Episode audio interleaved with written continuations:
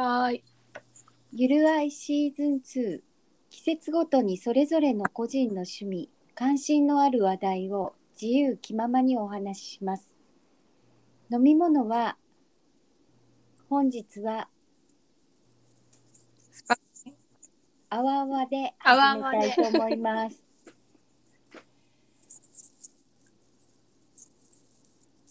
今夜は私香りとゆかりと。なおこの3人で始めます。ではシーズン2スタート。はーい。ゆるあいシーズン2始まります。始まります。今なんか年初今日はね満月の夜で。本当ですね。記念すべきシーズン2そうですよ。今日は獅子座の満月です。あーなるほど。なんか綺麗でしたよね。綺麗でした。ね。気温も下がってるからね。空う気もんうん。澄んでるから。すごい寒い。もうなんかこう日中も暖かくならないね。全然、いやー、風も強かったですよ、今うん。日。なかなか。ね今年は福岡は雪降らないかなと思ったけど降りましたね。うんうんうんうんうんました、降りました。なんか朝ちょっと白くなってましたねなってましたねはそんなにあれだけど。うん。なんかあの直子さんのインスタとか見たらね雪がお庭にそうそうなんですよ。ちょっとあ陸地な内陸なんで雪が降りやすいんですね。であの車庫に一応屋根があるんだけど車が全部雪で覆われてるんです全部。どうどういうこと？ってすごいですよね。屋根があるのにねそう。うん、なんかそこに積もりたかったんでしょうね雪も。だからまっすぐ降りてきてないんですよね、雪が。ええ。多分風が風で流れてた流れでなるほど。うん。ピタって車についてほわーってなってました。ああんまり水分を含んでなくって結構あの重たかった重たかったっていうかつ気温が下がってたんでしょうね。氷っぽかねね。うん。ふわふわってした感じで。ふわふわってしてました。うんうん。うん。なるほど。皆さんオリンピックが始まりましたけれどなんかご覧になってますか？うーん、どうですか？私はニュース、ニュースかな、もっぱら。うんうんうんうんニュースのダイジェストでうんうんうん。見たり、うんうん。新聞を読んだり、うんうんうん。そんな感じかな。何見ました？何見ました？ニュース。まあ、フィギュアは見ましたか？男性のフィギュアとか。うんううん。なんかあの演技のところはあんまりよくは見てないけど、うん。その後になんかこうね日本人の選手の人が銀銅とね取られたっていうようなところだったんで、うんそういうインタビューのところとかうん。は見ましたね。うん、なんかね、うん。競競技のこともあるけど競技以外のなんかねインタビューとかそういうのもね。うんうんうんだって羽生くんとかなんかすごい記者会見してたもんね。う。んうんうんうんやっぱりなんかこう殺到したからもうまとめてみたいな。ところもあったんでしょうね。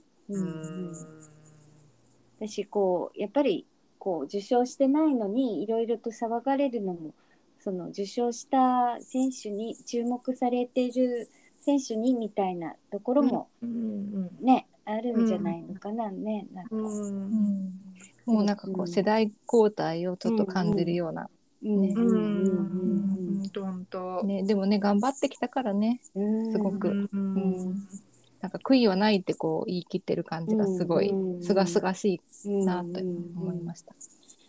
なんかあの努力は報われないんだなっていうのが私うん結構なんかずーっとあとなんか悪いことしたのかなみたいな、なんかほら、徳をつみたいなところってね、うん。なんかよくやっぱりこうあれは悪いことが起きないために徳を積むのかいいことが起こるように徳を積むのか。うん。うーん。いやーでももうそれはあまり関係ないかもしれないなと思って、うんうんうん、もうなんかななるようにしかならならないので、うんうんうんきっと、うん、でもい今悪か悪いことかもしれないけど後々考えるといいことかもしれないし、うん。うん、一概になんかこうね良くないことうんだって、通過点でしょ？う。ねきっとね、うんうん彼にとっての人生の中ではね。うん。まだは20代でもうん、27。これからもっともっと倍以上の人生があるわけじゃないですか。うんうんうんだし今やっぱりまあそのスポーツ選手も、まあ、芸能人の人もいろんなまあ注目される人もうんなんかやっぱりこう成人化みんなししすぎなところはあるじゃないですか。うんうんうんなんかすごい正しい人じゃないとうんバッシングされるみたいな。うんそうね。注目を浴びる人ってこう正しくないとうん、いけないみたいな。確かにあとそうもうすごくがん頑張ってるのが当たり前みたいなね。うんうんうんうん。やっぱり人間だからね。ううんん、なんかすごく素直な感情を表されててなんかいいなって思いました。うんうんうんうんうん。だって想像絶するよねきっとね。うんうん、だ4年スポー間ツ。選手のやっぱり4年間って長いのか短いのかあるけど毎日毎日あらゆることをこう節制したりね努力の積み重ねだからね。うんで自分のこう一番いい状態をオリンピックの時に持っていかなきゃいけないって至難の技だと思うんで。ねうん本当ですね。あ私あのスノスノーボードのハーフパ、ハーフパイプが好きです。気持ちよくないですか、ピヨンって。ね。生まれ帰ったら、うんスノーボーダーでハーフパイプやりたいと思います。あでも私絶対あのスノーボードってやったことありますか？ないないです。し。ない。うん、あ私もない。スキーはあるけど、いやでも絶対うこう空を飛んでる感じになりますよね。飛べてると思う。うん。飛べてる。うん。ああのでもスポーツはじゃあ50から始めようって言っても多分難しいよね。うん、あの骨折します。骨折。やっぱりこうあの5歳とか3体が重いか。ら歳ぐらいからダメなんじゃない？体がやっぱり体幹とあれだあ軽さと柔軟性とかないと。あとやっぱでも重心とかもあるよねきっとね。でもやれないことはないと思うよ。いやなんかね滑ることはできるよね。ね、滑るあのほらそのオリンピックを目指すわけじゃないから自分のその楽しむやっぱりな年齢をあれにしてねこれはやらないとかっていうのはうん。ちょっとやっぱりねバイアスがかかってるかもしれそない。うですね。でもなんか命がけになりそう。やれないわけじゃないけど。だから完全防備だよ。あのヘルメットに足とかほら。だって私え三十え三十ちょっとぐらい？三十二ぐらい？三十一か二ぐらいの時？そのニューヨークに行ってた時。うんスケートボードがすごい流行ってたんですよ、うんニューヨークのところ。うでん道路とかもヒューヒューヒューって走ってああの走ってるんですよね。うんでもそのためにはそのセントラルパークでうんスケート靴を、あのそのローラースケートを買ったらあのレッスンがついてくるんですよ。えーもらえてそうなんだ。でそれでレッスンをしてうんやっぱり道路には出ないと危ないじゃないですか。だからレッスンを受けに行ってうんうん。道路にはやっぱりさすがに怖くて出れなかったけどうん。多少というか少しす滑れるそのパーク内はね、うん。滑れるぐらいのあれで、えーでも最初はもうすごい転んで転んで、うん。だからもう腕のところのあれと足と、もういっぱい買ったもん。あのつけるやつを。いやなんかこれも、まあ、初心者だったらこれも買っといた方がいいですよ。これもこれもって言われて、うんもう足とか手とかもう完全防備みたいな感じで、あと頭もヘルメットもかぶってもうちびっこと一緒みたいな感じでなんかやったけど、えー、で楽しかったニューヨークで。ですねえー、かっこいい。楽しかったけどいやいいよね。うん、いいと思います。いくらぐらいだったかな？レッスン付きで多分1万100ドルもしなかったんじゃないのかな。うんうん、なんか、うん、だからほら大人は大人なりの知恵とさ財力を使ってさ補いつつやればいいってことようんね。うんうん。でもあのースノーボードとかやっぱりスキーもだけ体力はいるね。うんだからやっぱり運動は大切だなと思った。うん思う大切ひかりさんちゃんとやってるからさ。いやいやあのあの私ほらとりあえず1週間に1回はジム行ってるじゃない？うん。でも全然レベル違うけどほらテレビとかでやっぱり一流の選手大谷君もそうだけどうん。うん。地味なさスクワットとか。あのこの前あのなんだっけ「情熱大陸」で言言ったかもしれないけど矢沢永吉のいやあの特集があってねうん。えそれ見てない。あそれがね、結構良かったんだけど、ええ彼はもう70すうんうんなんだよねそしたらもう地味なその要はトレーニングをうんもう毎日3時間も4時間もやってるわけですよ。ええでそれ見てすごいなって言ったら、トレーナーから「いやそれさも同じことやってるんですよ」って言われて 一週そうでよそうよ。と1週間で1時間で終わるのか、毎日 1, 時間の積み重ねかでこの差が出てくるんですって、結構辛口に冷たく言われて。や。ってるのはみんな一緒なんですみたいなことを言われて。でもあの一週間に一回でもやってるっていうのはすごいよ。うん。いやいやいや。コロナになって全然やってないからちょっとやっぱり体脂この今週健康診断に行ったらやっぱり去年よりも体脂肪が増えてたから、あそうなんだ。とかって思って。ちょっとでコロナだからっていう言い訳をして、あうん。運動ができてないんですみたいな感じで、そうね。うん、でもやっぱりちょっとこう歩くとかうん。なんかやっぱりあれも40分以上歩くとか走るとか、うん。なんかやらないとダメだなと思って。うんうん確かに。今もうこんなに寒いって外を歩くのもね。そう。そう行きたくないという。直子さんはスポーツはなんか定期的にやってんですか？今今ヨガ。あヨガ。に行ってる。あーじゃあうん体柔らかいんですね。いややばくそんなにないです。私も一週間に一回しか行ってないから1時間ぐらい。でもすごいじゃないけど。あ普通のヨガホットヨガ？いや普通のヨガあでしかもあのずっとそのリリラクゼーションとかこ骨盤矯正とかもうん。一番優しいやつしか行ってないです。ハード系のヨガには行ってない。いやでも体をさこうなんか強制的にでも動かすってね日頃動いてないこう筋肉とかああいうところに刺激を与えるって必要だから、ね。あ本当に必要だと思います。日頃使わない特にこうお尻の筋肉とか使うんで、うんうん次の日お尻が痛くなる。うんうんうん。あでもそれは効いてるってことだから、うんうん聞いてます。うん。でもゆかりさんとこもすごい本当長くちゃんと続いてるからすごいなっていや違うんですよ。あの私多分すごい皆さんよりもめちゃくちゃ老化現象が 老化現象がっていうかなんかねやばいなと思ってて股関節とかが硬いわけ。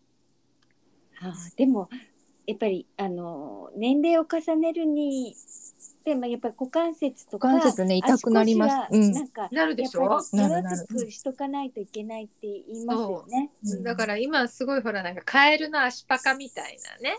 あーうんうんうん単純にこうパカパカするだけでもこう可動域をうんうんうん。それで私うん。あの奥歯がぬあのちょっと弱くなってて歯医者に行ったんですよね。うんうん。でここ最近ずっとなんかハンバーガーとかたあハンバーグとか食べようとしたら顎がなんかあらみたいな ガクガクってなっててうんうん。でそれをなんかあのおお医者さんに聞いたらうんうん。それはあのここのこ可動域が減ってきてるからその顎を右左にこう,、うん。こういうふうに毎あ日トレーニングしないと可動域がね、みだんだん開あか開かなくなるんだですってーあー。で教えてくれたの。ちょっと口を開けて顎を右左こういうふうにねうん毎日ねこうこうこうこうこうですよ。うん。そしたら顔ヨガっていうのもあるじゃん。顔ヨガそ顔ヨガうだからそれやんない、うんそれもやってねって言われたうんうん先生に、うん、あのほらなんか YouTube でこう検索すると顔ヨガとかで出てくる。うんああだからそれも重梅干しの。顔とかこうねなんかこう。うんいろいろ使わないところがうんうん弱ってくるんですね。そうなんですよ。でマスクしてるでしょ？うんだから余計多分あんまりこうなんかあっけてないのかもしれない。うんかもしれない。うんうんうん。だからね毎日地道なトレーニングが こう明日の自分を作るじゃないけど。確かに。素晴らしないといけないね。いや素晴らしいというかオリンピック見てそれを感じた。あみんな地味なことやってるなみたいな。クワッとやったりとか。ああでも筋肉つ作っていくのはそうですよね。うん。本当に地味な。地味な。うん。毎日15分でもややればいうんいらしいですよ、かおりさん。そこが難しいのよね。自分ではもうやっぱり強制的にやっぱりこう出向かないとなんかすもうやるモードにならないね。うんこうヨガマットを広げてもそうそなかなか家じゃなかなかねうんうんうんだしその YouTube とか見ながらとかって言ってもなかなかこう監視してくれる人がいない。う。ん。あとやっぱりこう場所が変わるとすごい気分が変わって、音楽とかも違うし、うなんかその場の匂いも違うし、全然こう気持ちがねリフレッシュしますね。うん私行くまでがいつも嫌。なんかとぼとぼとこうやって行く。で私もずるっこいからあの前は会社帰りに行ってたんですよね。うんうんそうすると仕事を理由にすぐ電話するわけですよ。いや今日ちょっと残業でとか言って キャンセルみたいな。でも今朝にしてるんですよ朝。うんうん8時半からうんん11回うん出勤前。うん行かいもう理由がないから。うんうんうん会社に行かないことはないもんね。うんでとぼとぼとぼとぼと行ってあでもそれはいいじゃない。うん、いいですね。や,、うんやればね。う。うんんあでも8時半ではいつもよりすごい早く出てるんだね。8時ちょっと前。ねすごい。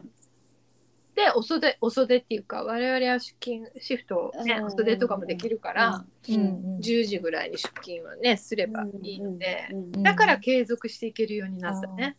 で夜だったらもうずーっとずるばっかりして。うん。ずるばっかりあでもやっぱり朝方にやっぱり朝こう体温を上げてうん。やっぱり運動するっていうのはすごくうん。脳の活性化にもなるし、うん、いいんじゃない？朝はいいと思う。うんううんん。なんかその後仕事きつくないですか？そこまでねトレーナーもね 上手だから そこまでやったら多分私がやめると思ってるのでギリギリのラインで抑えてくれてる。なるほど。じゃああのちょうど体がほぐれてこう動く感じでこう足取り軽くうんうんうん。うんお仕事に行かれるわけですね。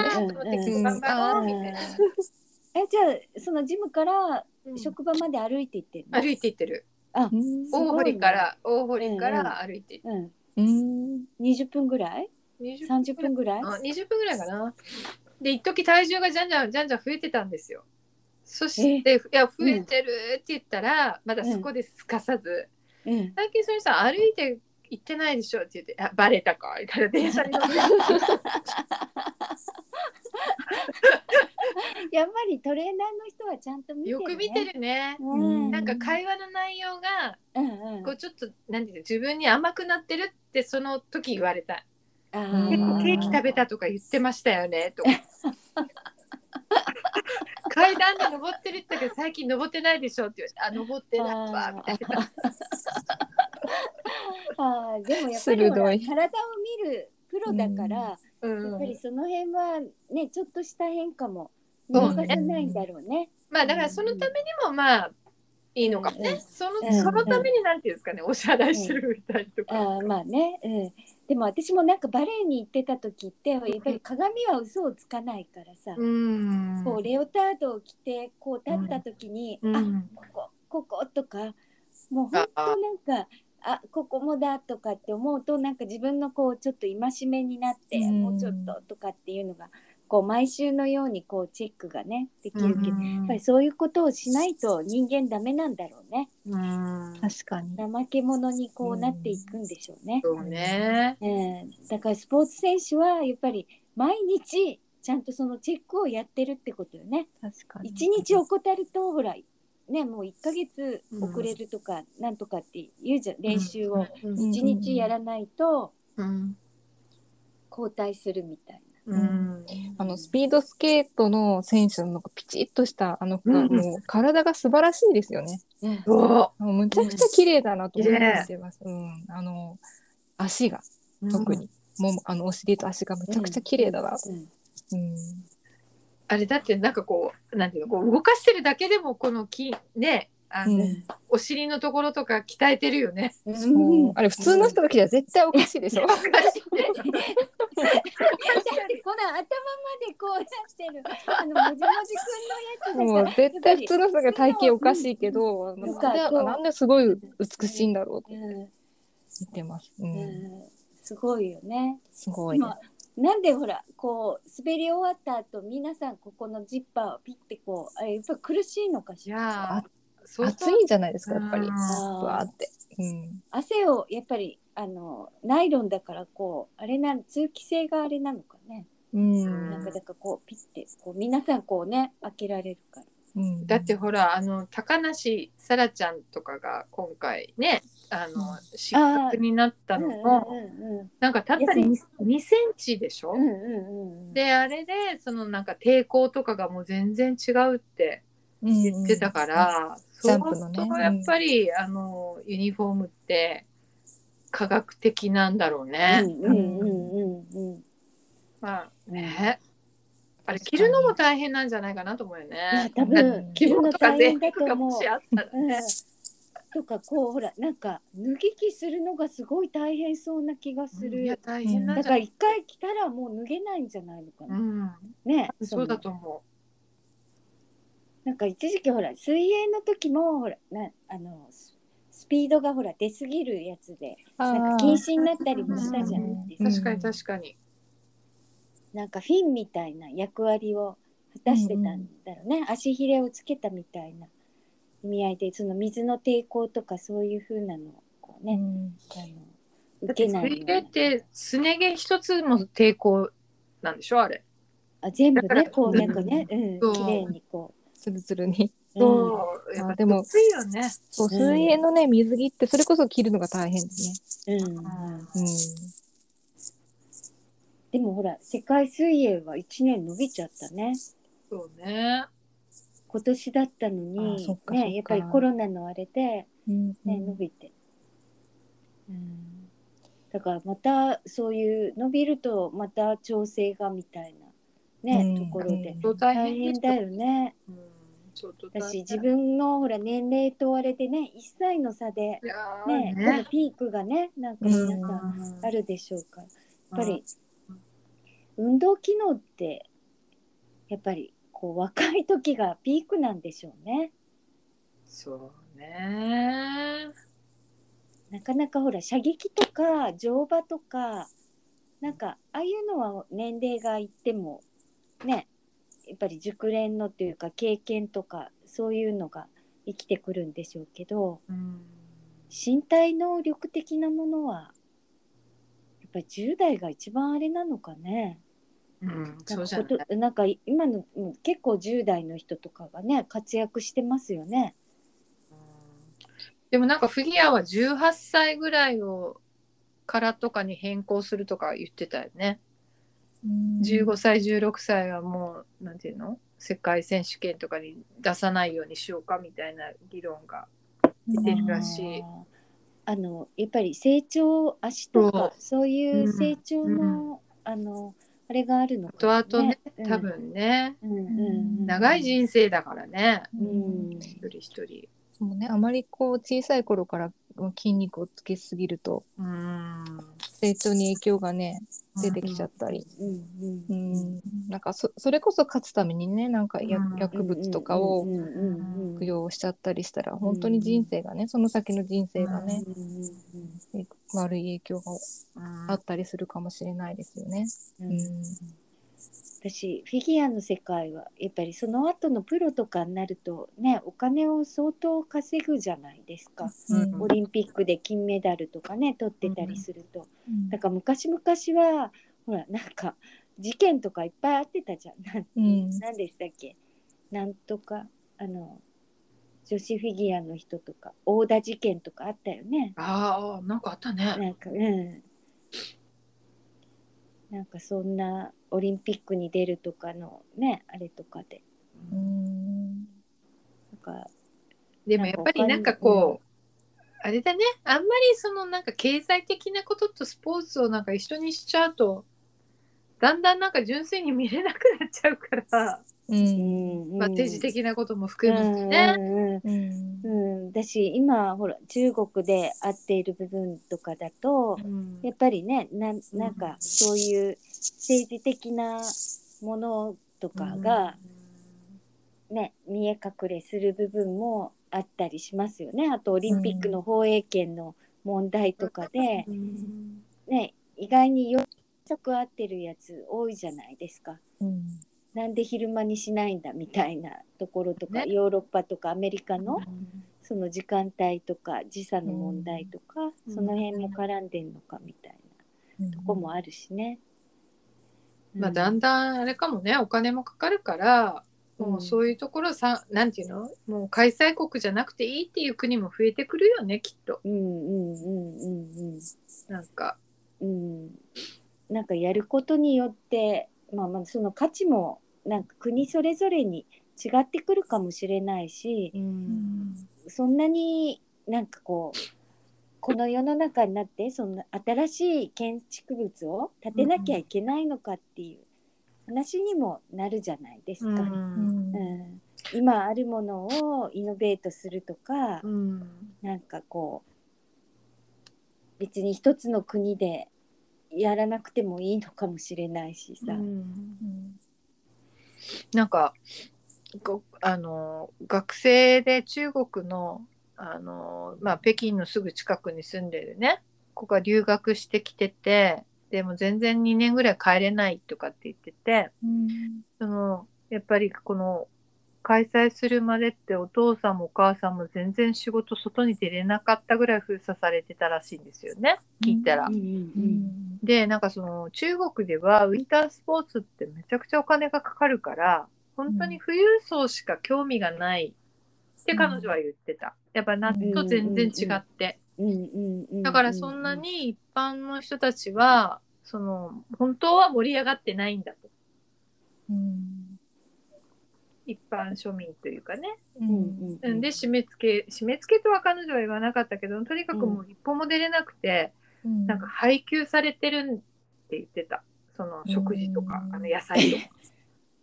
近くのそのなんていうの？なんとか市場みたいなところにもう寄せられちゃって何時に取りに来いとか言われてお父さんもお母さんもへー2ヶ月ぐらい仕事しに行けてないっていうかもう行かなくていいみたいになってる。本当にいつの時代よって感じだね。うん、であ彼女はだからもう帰れないじゃない。あの冬休みコロナとかも？コロナもあるし、うんそれもあるから。あ入国も制限されてるの？そうそうそうそうそうそうそうそう。って言ってた。自分の人、国なのに？うん、一人いたのよね、学生がね、私のへえであのクラスに。うん。だから一人でいつも早く来て、いつも一人でいるから、うん。話聞いてたら、どこなのって言って。うん。で、オリンピックあるやないって言ったら、いやいやいや、って言って実はって言ってた。へえそうなんですって。まあねあのやっぱり中国とかアジアのところやっぱ表の世界と裏の世界というかねあのこう見せる部分と見せない部分の差が激しいもんね。まあなんかほらサッカーとか例えばそれこそ水泳とかは、まあ、ボール一つあったり、うん。まあねあの誰でもやれるじゃないですか、まあ、能力があればどんどんやれるけど、やっぱスキーとかスケートとかはやっぱりその装備するものが違うからやっぱある程度お金がないとやれないよね。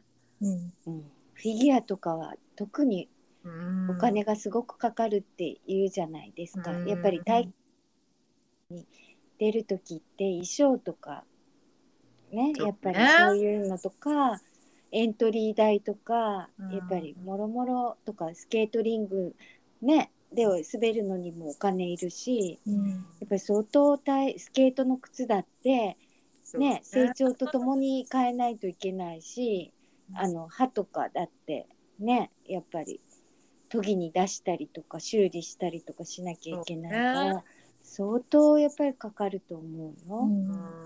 整備するのも大変よね。だからその今回ね羽生くんが氷をこう溝がいっぱいあってはまったとか言うけどね、うんうんうんそういうのにもねうん。環境も。うん、あのまあまあウィンタースポーツ九州もあんまり盛んじゃないですよね。うん。なので。そうね。確かに確かに。うんやっぱりんなんかできる場所がね限られてるもんね。そうスケートリンクも少なくなりましたしね。閉鎖しちゃったでしょ？う。ん。うん。やっぱりまだね。維持するのにね、うん。お金がかかるんでしょうね。うんうん。だってソラリアプラザのところにスケートリンクなかったっけ？あれ？確か天神えーそうなんだ。あ昔。昔。昔。昔。あれいあ岩田屋でしたっけあれ？あれ？あソラリアプラザのソラリアですか？うんうん。ありました。ソラリアプラザってそんな昔からあるソのラソラリアじゃなくてその場場所に？うんそうそう。場所あの場所に。あの天神スポーツセンターじゃない？なんか、へー。なんかありましたたありました。そそんな感じ。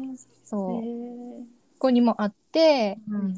でえっとあとササイドガスのあーああそこところもあはりますねなんか聞いたことがある。割と最近までありましたよね。あのなんとかパビリオン。うん。うんうんうんそうそうそうそううんうんとあとどこでできるかな？スケートは。あとコイノーラにもありましたよね。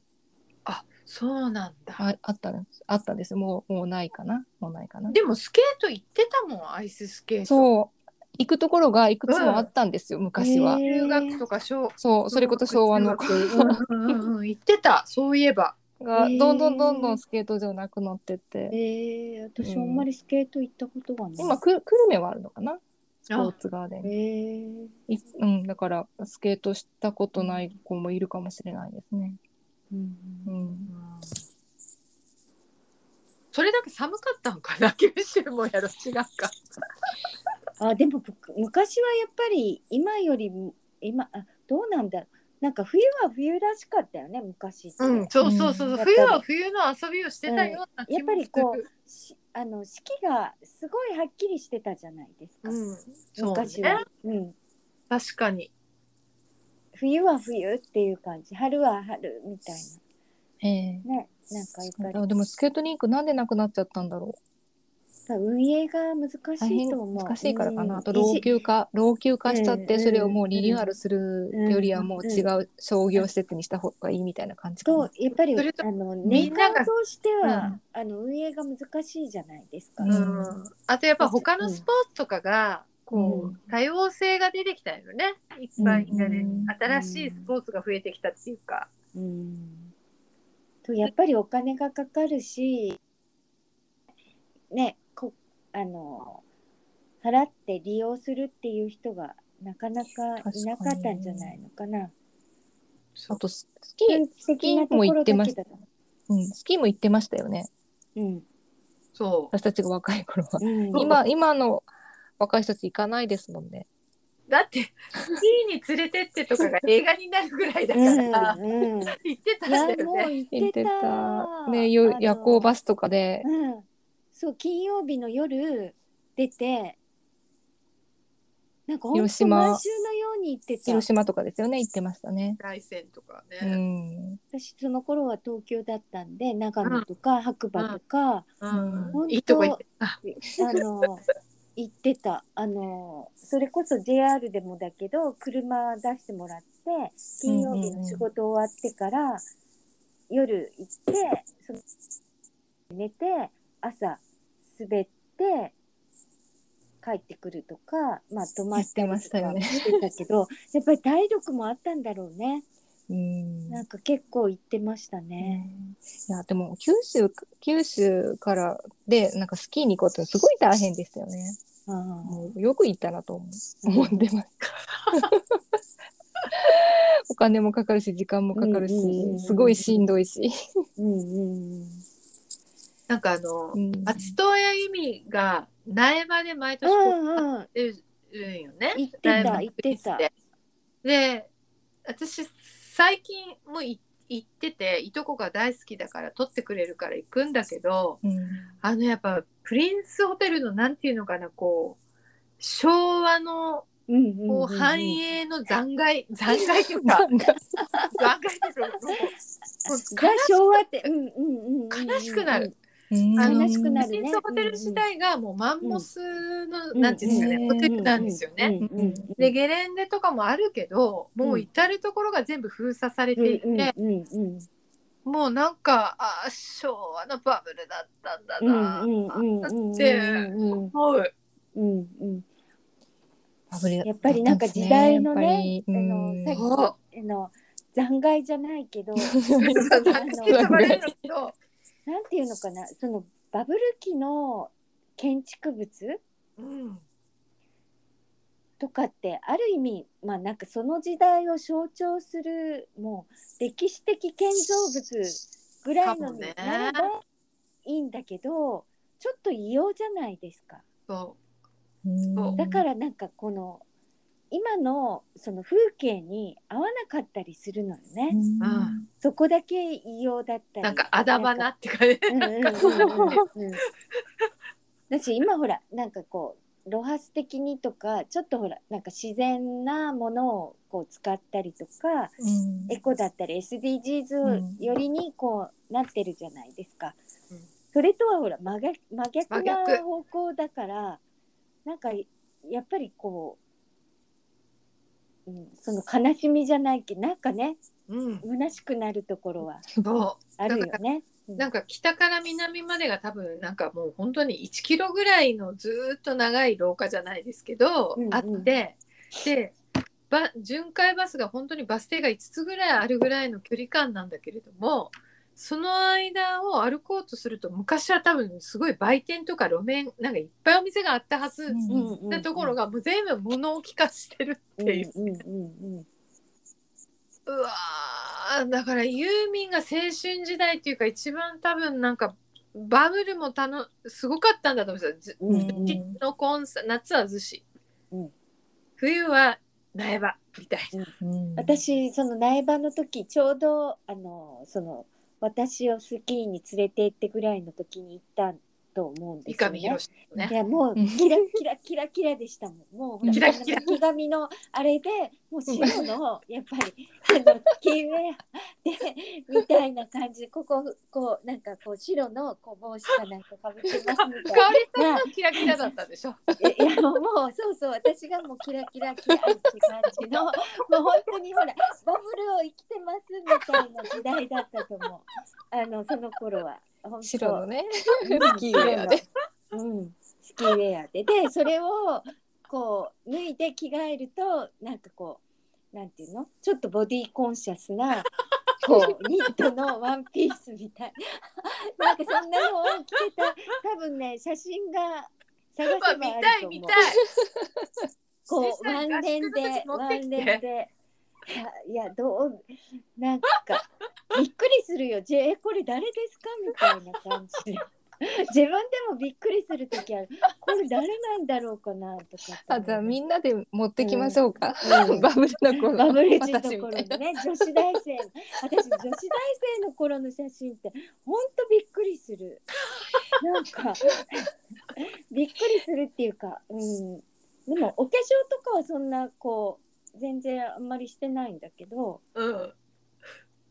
あの洋服が本当にあなんかこの時代ってこんなんだったんだみたいなこう肩パッドとか確かに確かに。なんかえー私ボディコンとか着てないとかって思ってたけどあ着てるやとか なんかびっくりするなみたいなんか前髪とかもこんなの巻いてたりとかね。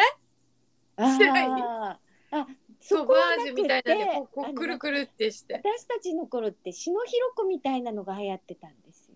あれでも大して変わらなくない？あでもこう髪の毛はあ前髪はでもあんまりそんな下の方をこう巻くみたいな。あこうこういう感じだったのあねのいや毛先のところをあ巻くじ。ゃあやっぱ東京と九州が違ったのかもしれない。あのしのひろこスタイルだったね。ほらあ。ー今井美樹とかはちょっとほらこうこんな感じでしょ？ソバージュみたいな感じ。そうね。うんうん。いやちょっとねあの金妻ぐらいのあの時期？金妻ぐらいの。金妻ぐなんかあのうんそんな感じでした。なんかちょっとオリンピックからごめんねちょっとずれずれてきましたけれど。うん、一応スポーツのの話をしてたらどんどんそっちに行きます。うん。でもそらスキーにスキーだから大丈夫だよ、うんウィンタースポーツ、でもほら今スキーニセコとか北海道の方がやっぱりすごい人気じゃないですか。うんトマムとかニセコとかね。ああいったところをやっぱり外国の、方とかも多いみたいうん、外国の方がやっぱり。雪質も全然違うからやっぱり北海道にね行かれる方って多いんでしょうけど。じゃああれじゃないですか4人でスノーボードにトライとか やってみたらいいかも 無事に帰れないかもしれない無事に。みんな誰かちょっと足をでそれをさ YouTube とかでさ動画にしたらすんごい話題になるかもよあーすんごい笑われるかも。それ全全身借りるってこと？あのほら私ボーダーの人のあの何ウェアとか持ってないこあう ボってしたやつを買わないといけそれなはいもう全部あれですよ。レンタルね？レンタルね、そうそうそう、うん。あの服着てこう帽子かぶってゴーグルしてたらなんか全然誰かわかんない誰ですよね。かわからないよね。だからちょっと色でみんなああーって感じでちょっと分かっとかないと。あのへっぴり腰は誰だ？みたいな。でほら全然さこのあの低い位置ばっかりでいて全然上の方に上がれないの。かそうキャーって言って。また1メーターぐらいしかいかない。あ楽しいかもですね。うん ね。そうね。まず 雪合宿でもいいかもね。ね。うんうんだから全てにチャレンジっていうことで。うん、あ全てにいろんなことにいろんなね。ことあでもほらやってないことにチャレンジするのはね いいかもしれない。でしょうからね。うんうん。ねそれはそれ一つとして私たちの私たちのあ私たちのほら今年のね新たな取り組みってあったじゃないですか。そうですね。何でしたっけ？あのマイクラ。メタバース、メタバースをやらないといけないですよ。本当、うん。あのマイクラもデビューしないといけない。そう。やることいっぱいあるんですいやいっぱいありますね。なんかちょっといっぱいあるんですよ。ぼやぼやしてちゃいけそうそう。そうそう。でももう日々流2月ですされていってるからうん。流されないようにしないといけないですね。うんうん。もう立春も過ぎてね。そうです。と。週も過ぎてますからね。うん。うん。もう。まあでもあのあれなんですよ。春は本当に風邪をひかないようにしないといけないですよ。春。立春。うん。だけが入るんです。漢方薬膳的に言うと。うん、何が入る？邪焼き？邪気あ、邪気？ね。うん。邪気ね。ああ、い。風に乗ってくるので、うん。あだからやっぱり。花粉もコロナとかもあれなのかしら。そうそうそうそう、ん。あ、花粉のね。うん。そ風邪今風邪ひいたら大変ですよ。うん。コロナ今コロナ本当コロナ大変よ。う、うんでねわかんないから。PCR もね、受けに行かないといけないし。そうなのよ。だからまずは健康。うん。やることいっぱいあるからちょっと。そうやることいっぱいあるからちょっとね 本当に貪欲にどういうふうにちょっとこのもう2月ですけどスケジュール組んでいくかですよね。うん。でもほらちょっとあの春ぐらいにはうん、コロナも落ち着いてることを願ってやっぱりもう幸先よく早く合宿しないと、うん、年間計画をさそう。ちょっとだからね。3回目の、あの、ワクチンうみんな打つでしょ、うんうんそしたら行きましょうよ。うんうんうん。そしたら、より安心でしょ？それにしてっていうかね、ワクうんうん。ウイルスも。はい。でもワクチン接種記念みたいな。ワクチン接種記念。みたいな感じでもうあの合宿に。でもゆかりさんがなんか提案してたねあの何？デジタルデトックスみたいな。あのほら有田の。うんうんうんとこ、うん、あそこすごくね。ちょっとアップす、うん。なおこさんアップす、うんうん。アップしますね。うん。なんかね一日一組が取らなくって、あのろうそくとかね自然、自然の中で宿に泊まるああ、いいですね。いいですよねいい、めっちゃいいです。コンセントがない。コンセントないデジタルで撮って。なんかデジタル でも私たちのいいかもね。あでもおそしたら VR とかできないけど大丈夫できない。いやだからそれはそれでなんかほらちょっとそこに行く前にちょっとお勉強してそあのそこに向かうとかさ。そこの期間中はちょっとデジタルデトックスしてあれするとか、あと充電器は持っていっとかないといけないね。コンセントがないから。コンセントないのはでも結構怖いですね。確かに。怖い。うん、なんで、うんね。まあ、まずは気持ちをこうね、リセットするためにそこにでもなんか食事が美味しそうな感じだったそうなんよ。うん、でほらうんなんか年間で5万円かなんかからだそうそうそう。そうとほらその四季のお野菜をうん。なんかこう送ってくださるとか。ってなんかオーナうーの方がもともとはなんかアメなんかアメリカかなんかでその要は飲食の修行をして。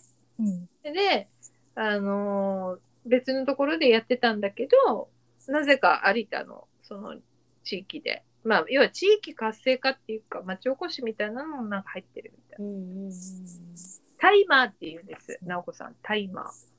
タイマタイマー。後でーうん。あのてください。のところのあのニュースかなんか。にうん。ニュースに？はい。あどこでもジェネどこでもいい。ランダム？どこかあどっちでもいいです、ランダムでも。うんはい。あ、じゃあそろそろ。そうですね、うん。あっという間。の あっという間ですけどそろそろあの今日のうん。シーズン2の第1回目は。はい終了したいと思います。相変わらず話がどんどん広がって。そう。広がっていろんな話になってしまいました最後は自分たちの合宿の話にな。る。ょっといつちょっとそこを切るかどうかはちょっと私の判あ断にの任せてください。ほらちゃんとあれじゃなかった？あの外向けに発信できるようにっていうの。何に話してるかっていうとこだからろだっ最後の合宿はちょっとおしゃべりだった修けど。正させていただきます。はい。はい。編集ね。はい。はい。では締めましょう。まはい。あの次回お会いしましょう皆さんはい。おやすみなさいおやすみなさい。